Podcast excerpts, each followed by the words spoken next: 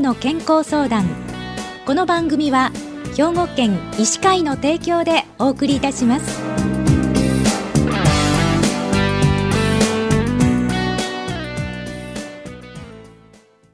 みんなの健康相談ご案内の広市加子です。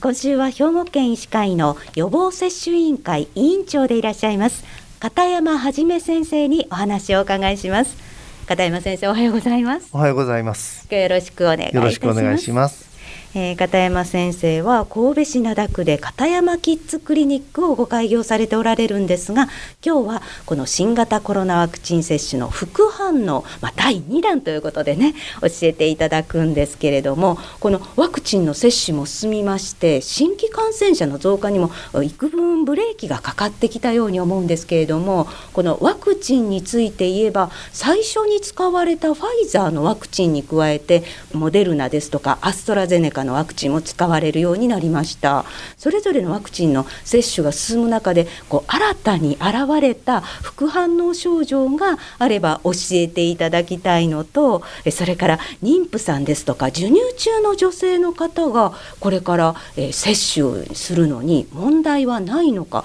そして、え接種対象年齢がどんどん徐々に下がってきていますがこれは副反応が強く出たりすることがないのか今日はそのあたりについてお話を聞かせていただきたいと思っております。じゃあまずこのワクチン接種が進む中でこう新たに報告された副反応があれば片山先生教えてください。新たに注目されたものとしてはファイザーやモデルナのメッセンジャー RNA ワクチンで若い人に心筋炎が起こること。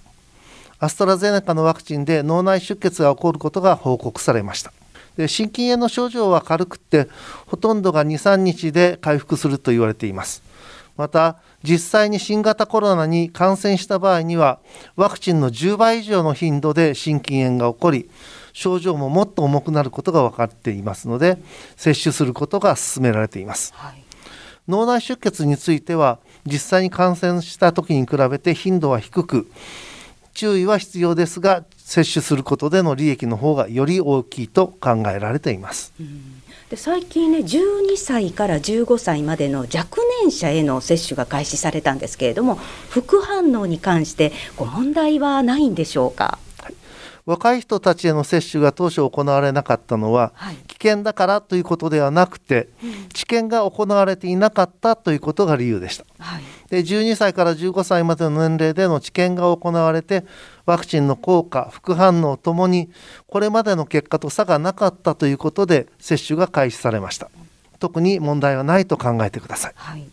で9月に入ってアメリカではファイザーのワクチンについて5歳から11歳までの年齢層での治験の結果が出て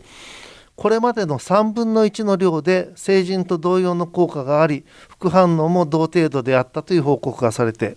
アメリカ政府に許可申請が出されました。11月には許可が出されると思いますので、えー、日本でも来年には許可が出されると思います。じゃあの妊娠中の女性ですとか授乳中の母親への接種についてこれちょっと心配の声があるんですけれどもそのあたりどうでしょう、はい。えー、ワクチンのメッセンジャー RNA は、えー、胎盤を通過しないことが分かってますのでメッセンジャー RNA 自体が赤ちゃんに対して影響を及ぼすことはありません、うん母体で作られたコロナウイルスに対する抗体は胎盤を通して赤ちゃんに与えられ赤ちゃんを守ってくれます、うん、メッセンジャー RNA は母乳にも分泌されませんしもし微量に出ていたとしても胃の中で分解されてしまいますから赤ちゃんには何の影響もありません。一方で気道粘膜の表面に現れて感染を防いでくれる IgA 抗体というのは母乳中に分泌され赤ちゃんを感染や重症化から守ってくれるということが分かっています、はい、で妊婦さんがコロナに感染すると本人が重症化しやすくなるだけでなく胎児の命にも大きな影響があります。ワクチン接種での副反応の出方は一般の方と同じであることが分かっていますですから妊娠中授乳中の方はむしろ積極的にワクチンを接種してほしいですね。なるほどあのメッセンジャー RNA ワクチンを接種するとそれが人の遺伝子に組み込まれて問題が起こるっていう人たちがいますよね。これはどうなんでしょう、はいワクチンで導入されたメッセンジャー RNA は大半が接種後1、2日最大でも9日で分解されて消えてしまうと言われています。えワクチンのメッセンジャー RNA が長期にわたって体の中に残ることはありません、うん、ワクチンのメッセンジャー RNA が細胞内で角膜を通り抜けて核に入るということもこれもありません、はい、でしたがってワクチンで投与されたコロナウイルスのスパイクタンパク質の遺伝子が人の遺伝子に組み込まれることはありません、うん、人の遺伝子は DNA ですから、はい。RNA がそのまま入るっていうこともないわけです。うん、はいワクチンの3回目の接種っていう話が出ていますよね、えー、時間が経つと抗体価が下がってくるのでそれを再度強めるために3回目の接種をしようということですが、まあ、早ければ12月中にも開始されそうです。えー、3回目接種での副反応の出方は2回目接種後とほぼ同等と言われてますので副反応ということでは心配ないかと思います。一度十分に抗体を作った体には免疫の記憶が残されていますからウイルスが入れば直ちに抗体の大量生産にかかります。感染しても重症化はしにくいはずです。またワクチンで作られる免疫には抗体による液性免疫だけでなく直接にウイルスを殺しにかかる白血球による細胞性免疫もあります。こちらもしっかりと記憶されていますから抗体価だけ見て慌てる必要はないと言えます、うん、しかし2回接種を終えた方たちのブレイクスルー感染も報告されていますから3回目の接種をすることも大事な選択肢であると考えます。ちょっとあのお便りをいただいているので、ご紹介させていただきたいんですけれども、はい、46歳の娘さんのことで相談されておられまして、